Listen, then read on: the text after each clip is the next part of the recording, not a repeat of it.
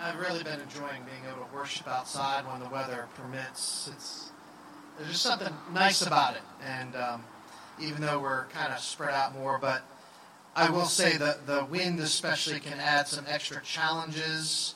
Um, but I, you know, we're professionals up here, so so you may not want to try this at home. You know, we may look at make it look easy, but it's not. Um, when COVID first hit, I noticed um, on different places Psalm 91 kept coming up. People would use it, um, online prayers, and I saw sermons based on it. And I wondered, did anyone else kind of notice that Psalm 91 was just seemed to be the, the, the theme psalm for the the new pandemic? And it is um, it's a great psalm.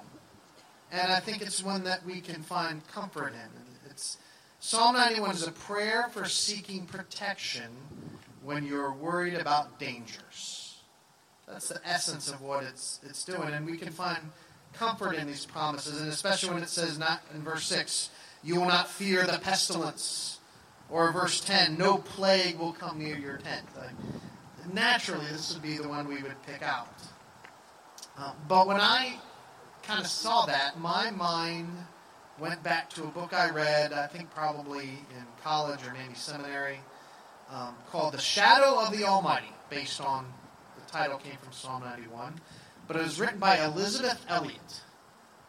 And she was writing about the story of her husband, as well as his three friends Nate Saint, Peter Fleming, and Roger Youderian and they were, as a team, they went as missionaries to South America. And they wanted to reach a people group who had not yet been touched by the gospel. This was, this was in the 50s. And so they made elaborate plans to, to reach into a group. At the time, they were called the Auca Indians in Ecuador. Um, they later found out the Auca was the name the enemies gave them. They're, they called themselves the Huaorani Indians. And they so and this is on the Curaray River in Ecuador. And they um, gave great thought to how to approach these people who not only had no, no attachment to the gospel, but had never even encountered, made any inroads to the Western peoples. They were known as, as savage and violent, and so many were afraid of them. And, and so they initially just started flying over the territory and they tried to make contact by by dropping things uh, like gifts, and they would when they sighted some, and they even had a little system where they could fly in a circle and lower a basket, and they made contact with um, one particular member of the tribe along the riverbank, and um, so they finally got to the point where they felt like it was ready to to make personal contact. So um, not all is known about what happened, but they, they flew in and they landed along a sandy riverbank, and um, all four men were killed by the tribe, speared to death along the river. And that was in 1956. And it was it became worldwide news. Um, and when Jim Elliot's wife kind of told the story, she told it in context of Psalm 91. And it makes me think about the promises of Psalm 91 about you need not fear these dangers. He will protect you, He will watch over you. And the question I want to pose and to think about is does Psalm 91 overpromise? Can we really trust what this is saying? How should we understand it? And sometimes it could be read, and has been read, to say that those who are Christians, those who are truly faithful to the Lord, that we will be exempt from the troubles and dangers of this world. Is that what Psalm 91 is teaching? In a sense, can we name it and claim it? That, well, we just don't need to fear that danger. We will never face it. So there's three problems that come if that's how you take it. One is it leads you to question the goodness of God when inevitably you are disappointed when, when things do go wrong in your life, when the dangers of this world do touch your life or someone you love and care about. And it causes you to question did God fail me? That's one problem that arises from thinking it like that. Another one is maybe on a little larger scale, is it, it causes people to question the reality of God. Was these promises in Scripture just false comfort meant to, to, to give calm, give peace to the, the easily frightened, who are afraid of the dangers of this world? And, and no, there's no real God behind it, but they needed that promise to help them get through the day. So it leads to questioning the reality of God. And then the third thing it could lead to is questioning the person's faith. Well, God didn't fail. You failed the promises. You didn't really hold fast to the Lord. So there's something you if you had stayed faithful, you would have been protected from these dangers.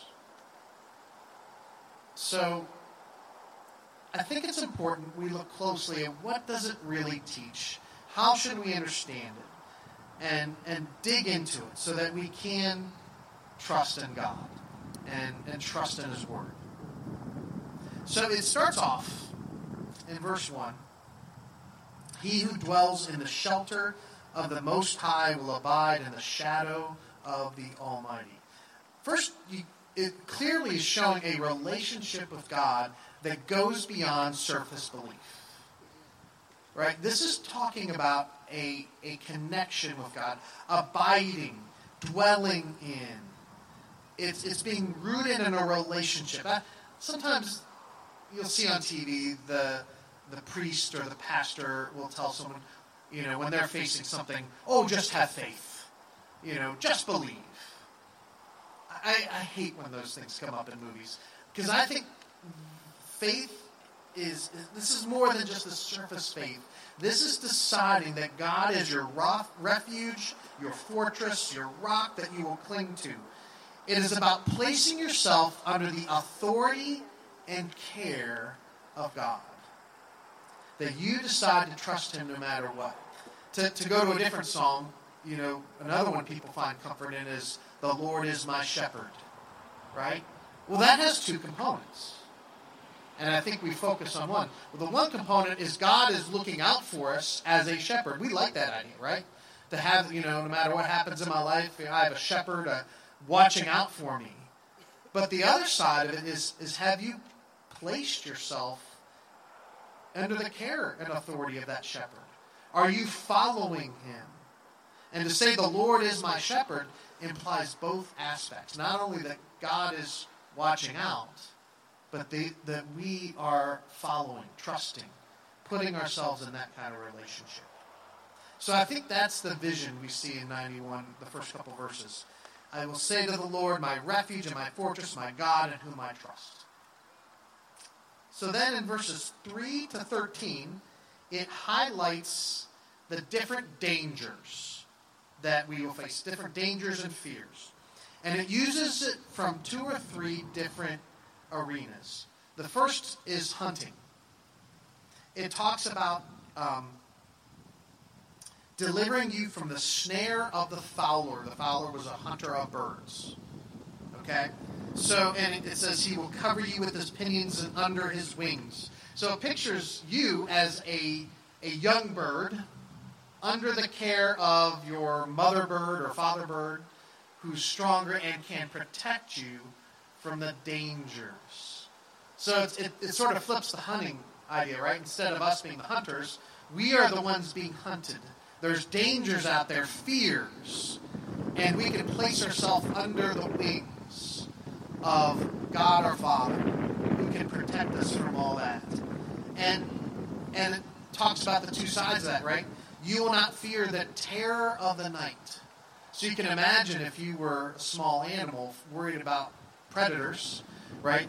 And it's it's nighttime and you can't see and you're huddling where you're at and you don't know what's out there that can come get you. Sometimes fear is like that.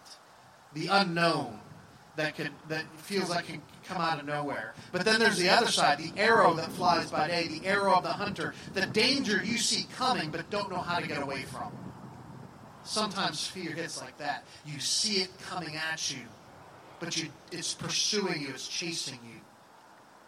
Both of those fears says the Lord can be our shelter, our protection. Then it switches to the disease image, right? Um, nor the pestilence that stalks in the darkness, or the destruction that wastes at noonday. And again, there's a, a, a, night and day theme. You know, the, the pestilence, you get a disease, and at night you're miserable and you're wasting away, or, or you're, you're, you know, you catch that and you wake up with it, or, or during the daytime you feel like you're wasting away with this illness that keeps you bedridden. Um, so, there's verse 7 I have interpreted to be a third image. I'd say when I approached this, you know, a couple weeks ago, starting to think about it, I thought, oh, it's, it's giving an example from battle. And that has been how I've seen it in the past. Um, a thousand may fall at your side, ten thousand at your right hand. So I, I envision that being, oh, you go to battle and though everyone else is killed, you'll survive. I've sort of rethought that. Um, I think now it's actually extending the disease image further. And the reason I've changed on that is I look at verse 8, where it talks about the recompense of the wicked. Um, in the ancient world, disease was seen as, as a punishment of the gods. And so I think it's still on the disease metaphor, but, but it, it's saying again, you know, though everyone else gets it, it's really talking about a, a plague, right? A plague that is sweeping through and it seems like everyone's getting it. And then it's saying, but if, even if all else does, you know, you, you will not fall. God will hold on to you. What's your greatest fear? You know, is COVID the, the fear, the danger you fear most right now? Or is there some other physical danger out there that that that grabs your heart? We all face these dangers and fears at times. What do we do with them? Verse 9 and 10 says, Because the Lord is your dwelling place, no evil shall be allowed to fall you, no plague come near your tent. So again, there's the, the theme of the, the hunting, the evil that's pursuing you, or the plague, the disease that's threatening you where you live. That God is God's power, the Lord's power, is able to protect you. Then it moves on to the Lord has servants at his commands that he can can extend that protection. So it talks about um, he will command his angels, his servants, and it gives three things that they will protect you from. One is accident. They will guard you so that your, your foot doesn't strike a stone, right? Protecting you from accidental injury. I looked up for, for all people, accident and injury is the third leading cause of death. For those under 45, it's the leading cause of death. You're most likely to die for, for young, young adults under 45 of accident or injury. This is the most common cause of, of death. That's a fear. It goes on to say the two other things are lions and serpents, or then young lions, it sort of repeats it, young lions and adders. So a young lion would be an especially aggressive lion. They're hungry. They're out to get you. They're ferocious predators. And then the serpent, um, or the adder, is the poisonous serpent. So they're the dangers that sneak up on you. you know, and you, you think, I, am not truthfully terribly worried about lions. At least here in, I, am still new to upstate New York, right? There, there aren't lions out there, are there? Okay. Bears? Okay, so, all right, yeah, all right, there you go. But um, I'm not, and, and even serpents, I've seen a couple snakes since I moved here. I don't think any of them are poisonous. Not terribly worried about them. But but you can almost think of them as the, the opponents, the enemies that we fear in our life. There's the ferocious kind, the kinds that aggressively come after you. They're chasing after you, they're going to get you. But then there's the other kind of enemy, right? The kind that sneaks up on you. That if they if they get near enough to bite, they have the poison to, to, to, to bring you down. It's raising all these fears and saying that in that relationship with the Lord, that we can be at peace through them. And it highlights what we can rely upon. That we can rely upon God through, through these dangers, through these fears. And so I have three questions. Is God able to protect us from all these physical dangers? Yes. Absolutely yes. God is able. He has the power to protect us from all of those. Question two Does God often protect his people from these types of dangers? Yes. And I, I, I, bet a lot of you have stories. I know in other churches I've been in, people have stories of that. So you always wonder, it's like, this happened to me, I should have died, somehow I lived. You know, right? Those things that you know God did something to, to save you or preserve you. We believe that God often does. Is so good to us in protecting us. Question three Does God always protect us from these physical dangers here, in, here on earth? No. We can always come up with examples of faithful believers who trust in God but die prematurely. So when something bad, what does that mean? Does, does it mean that they failed to hold fast to the Lord? That they didn't have enough faith or else God would have protected them? No. It's interesting. I, I didn't realize this at first, but as I, I looked into this, Psalm 91 is quoted in the New Testament but it's in, from a, a surprising place. In Luke chapter 4, the devil takes Jesus to the highest point in the temple. And this is in the midst of the temptation that the Satan, the devil, is trying to lead Jesus to, to go the wrong direction, tempting him to do wrong. And and he says, Why don't you just jump off this the highest point of the temple, which would certainly, in normal conditions, lead to his death. And that's when the devil quotes Psalm 91. He says, For the angels will keep you from bearing your foot from striking a stone. In other words, the, the devil saying, You can have this absolute guarantee that you won't be injured.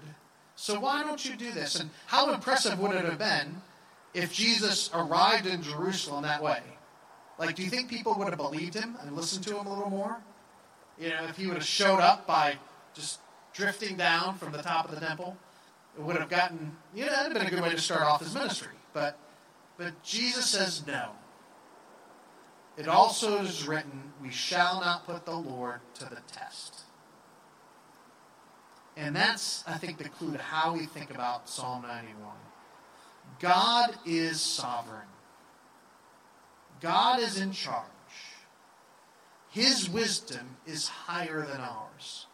And when it comes to how he will protect us and guide us through life, we cannot put him to the test. We have to ultimately trust. He knows what protection we need better than we even know ourselves. And so the Son of God says Psalm 91 is not an absolute promise that nothing bad will ever happen to you. That's not what it's meant to be. Followers of Christ are not exempt from the troubles of this world. In fact, Jesus said, In this world, you will have troubles. I, I noticed a parallel between Psalm 91 and Jesus' message to his followers in John 14, 15, and 16. Um, John 14 to 16 is kind of Jesus' last words to his disciples before the cross. and they're afraid. They're rightfully afraid because Jesus has told them what's going to happen to him that he will be crucified, that they're going to come for him. They're wondering what will happen to them. They're wondering how they live life if he's gone, if, he's, if this happens to him. And so Jesus is speaking about the dangers and fears that they're facing. And then, but the parallel we see with Psalm 91 is the emphasis is on the dwelling place. Just like in Psalm 91, the word, the dwelling place of God comes, comes up over and over again. So in John 14, he starts off by saying, you know, you're afraid of death, but you trust in God. You can also trust in me. And and when your time comes, do not fear. I have a dwelling place for you already. In my Father's house there are many rooms, and and when your time comes, I will come and bring you to be with me. You need not fear death because you have a dwelling place already. He goes on to say, The Father and myself, through the Holy Spirit, for anyone who puts their faith in me, says, We will come to him and make our home with them, our dwelling place with them. He makes us his dwelling place as we walk with Jesus. In John 15, he uses the word abide, at least in some versions. It's also remain or live, but I like that word abide. It's that sense of living there and staying there, right? And he says, Abide in me, and I will abide in you. You need not fear that I'm going to leave you. It says, If you abide in me, and he also says, My words will abide in you. And this is abide in my love. So that theme of dwelling place. And Jesus is saying, I will never leave you nor forsake you. You don't have to fear that. And he ends this message with John 16 33, where he says, I have told you all these things, meaning John 14, 15, and 16, so that in me, in this relationship with me, you will have peace. In this world, you will have troubles. We are not exempt from the dangers of this world, troubles of this world. But I have overcome the world. Told you these things so that me, you will have peace in this world. You will have trouble, but take heart, I have overcome the world. So, who's speaking? Back to Psalm 91. Who is speaking in Psalm 91? Verses 1 to 13. If you go back to that and you look, it is the psalmist, the writer of the psalm, is speaking to us, to us who are writing, right? He says, He who dwells, so he's, he's talking about making it open to anyone who's reading this. Um, and he's, you know, verse 5, you will not fear. So the psalmist is telling us about how to pray about the dangers and fears that we have. But there's a shift from verses 13 to 14. There's a shift in the narrative voice. And verses 14 to 16, the Lord Himself speaks. I think that's significant. And so in, in the, the last three verses, the Lord spells out the promises He is making. So the first 13, it's us speaking out our fears, our worries, our you know, the, facing the dangers. It's us praying. But in 14 to 16, it's God's reply. Here's what God says. Here is what God promises. I will deliver him. I will protect him. I will answer him. I will be with him in trouble. I will rescue him. I will honor him. With long life will I satisfy him I will show him my salvation. God makes those eight promises. So, do we have the right to claim those promises for ourselves? Well, what are the preconditions? It says if you've made the Lord your dwelling place. It also says if you've held fast to me in love. That says he who knows my name. Can we then claim these promises? Not on our own. We've not lived up to that. We've we may at times, you know, come to God, but then we go and seek our own way. We we enjoy the love God has for us, but we don't hold fast. Instead, we begin to love other things, even things we're told not to love. And yeah, we might know his name, but we bring dishonor to his name by the way we live. On our own strength, we cannot claim these promises. Friends, here's the gospel. Is through Jesus he gives us to them, gives them to us anyways. Through Jesus, he instead of us making his, his dwelling place, he makes us our dwelling place. He dwells within us. He he brings the promises into our life, into our being. He holds fast to us in love. Even though we, like sheep, have gone astray, we go our own way, He holds on, even when our faith is weak. I think of the disciples the night after they heard all this message and they came to arrest Jesus. All the disciples were scattered. Their fear got the best of them. But Jesus held fast to them even when we could not hold fast to him.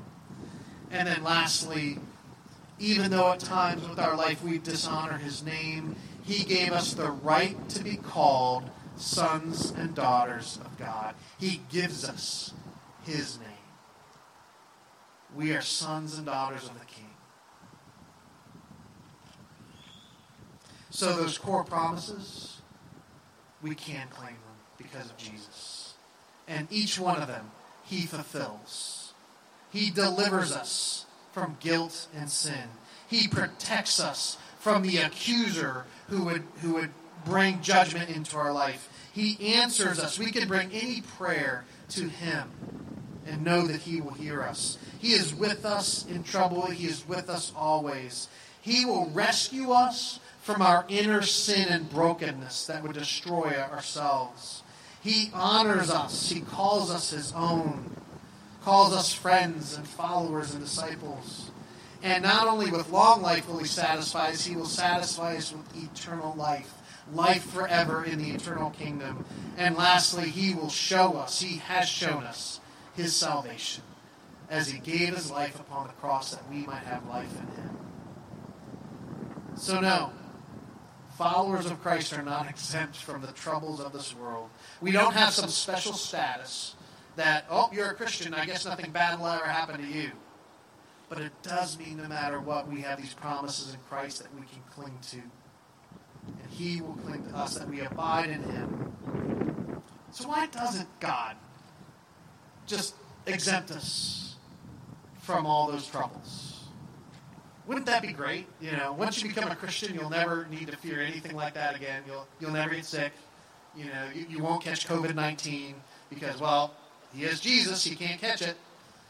Um, I think because how we face the dangers and fears of this world shows, first of all, it builds our faith.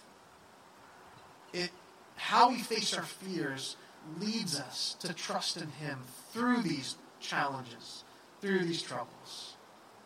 And even more, they testify to our faith.